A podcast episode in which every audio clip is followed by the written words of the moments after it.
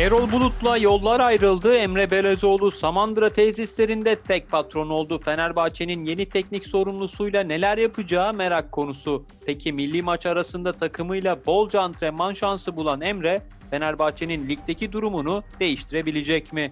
Yeni dönemle birlikte nasıl bir Fenerbahçe izleyeceğiz? Hepsini Anadolu Ajansı spor muhabiri Süha Gür'le başlama vuruşunda konuşacağız.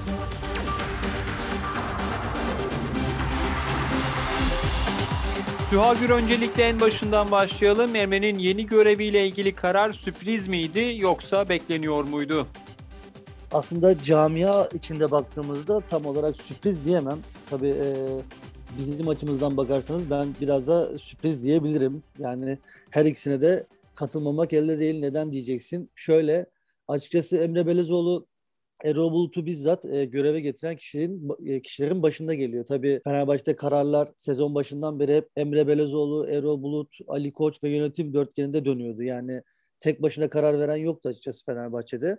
Emre Belezoğlu e, sportif direktörlüğe getirildikten sonra başkanla yapılan toplantıların ardından Erol Bulut tercih edilmişti. Ancak bu tercihte tabii Emre Belezoğlu'nun rolü daha fazlaydı öyle söyleyebilirim. Bu sebeple sezon içerisinde Emre Belezoğlu yaptığımız tüm sohbet toplantılarında, gerçekleştirdiğimiz tüm telefon görüşmelerinde Emre Belezoğlu her zaman Erol Bulut'un arkasında olduğunu söyledi ki gerçekten Fenerbahçe yönetimi de sezonu her zaman tek hocayla tamamlamak üzere yola çıkıyor. Tabii alınan başarısız sonuçların ardından e, yapılan bir toplantıyla özellikle Gençler Birliği maçından sonra böyle bir karar alınmaya başlandı. Daha sonra toplantılar yapıldı. Bu karar sorgulandı, tartışıldı ve son olarak sonuç olarak da Emre Belezoğlu göreve getirildi.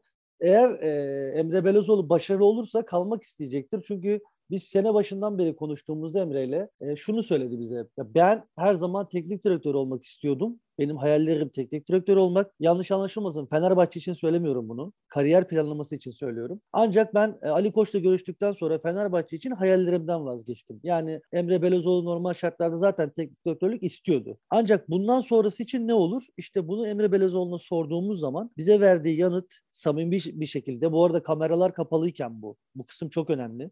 Yani kameralar yokken abi kardeş sohbetinden bahsediyorum. Buralarda bize söylediği yanıt, verdiği yanıt hep şu. Ben gerçekten şu an 10 haftayı düşünüyorum. Yani Fenerbahçe'de şu an 10 haftanın sonrası planlanmıyor. Elbette, elbette %100 görüşülüyordur. Yani hem Emre Belezoğlu hem Ali Koç çünkü Emre Belezoğlu aynı zamanda sportif direktör. Bu kısım çok önemli. Yani sportif direktörlük görevini Emre Belezoğlu bırakmadı. Sene sonunda ne olacağını şu an Emre Belözoğlu planlaması gereken kişi olduğu için ama aynı zamanda teknik ekimin e, sorumlusu da olduğu için ve bunu ikinci plana atmak zorunda kaldığından şu anda Fenerbahçe'de önümüzdeki 10 haftadan sonrası düşünülmüyor. Yani düşünülmüyor derken konuşuluyordur elbette bir plan yapılıyordur ancak öncelik ilk 10 hafta. Yani bu 10 haftayı başarılı e, tamamlaması durumunda ben şahsım adına söylüyorum Emre Belözoğlu'nun devam edeceğini düşünüyorum. Çünkü Emre Belözoğlu camiada çok önemli bir isim.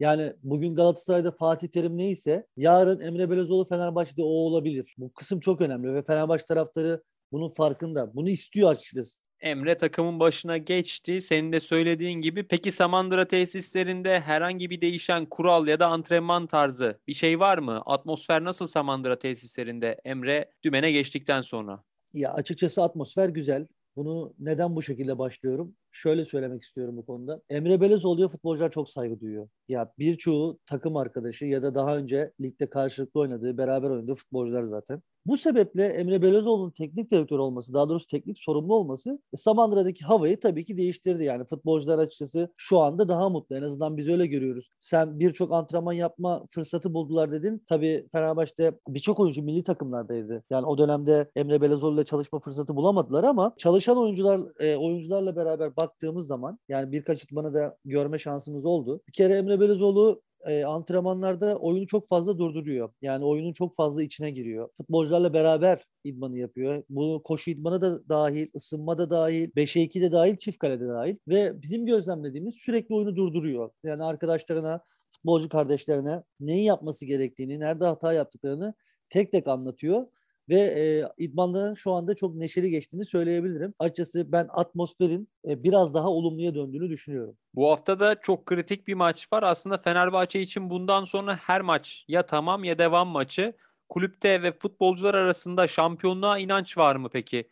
Nasıl bir Fenerbahçe izleyeceğiz bundan sonra? Yani şampiyonluğa inanç e, büyük takımlarda açıkçası büyük kulüplerde diyeyim matematiksel olarak şampiyonluk şansın varsa her zaman futbolcular bu şansı kovalayacaktır kovalamak zorundadır. Tabii ki böyle camialarda hava çok önemli Abdullah. Yani o hava futbolcunun devam etmesini sağlayan şey. Şimdi Fenerbahçe'de o hava yıkılmıştı. Emre Belezoğlu tekrar geri geldi.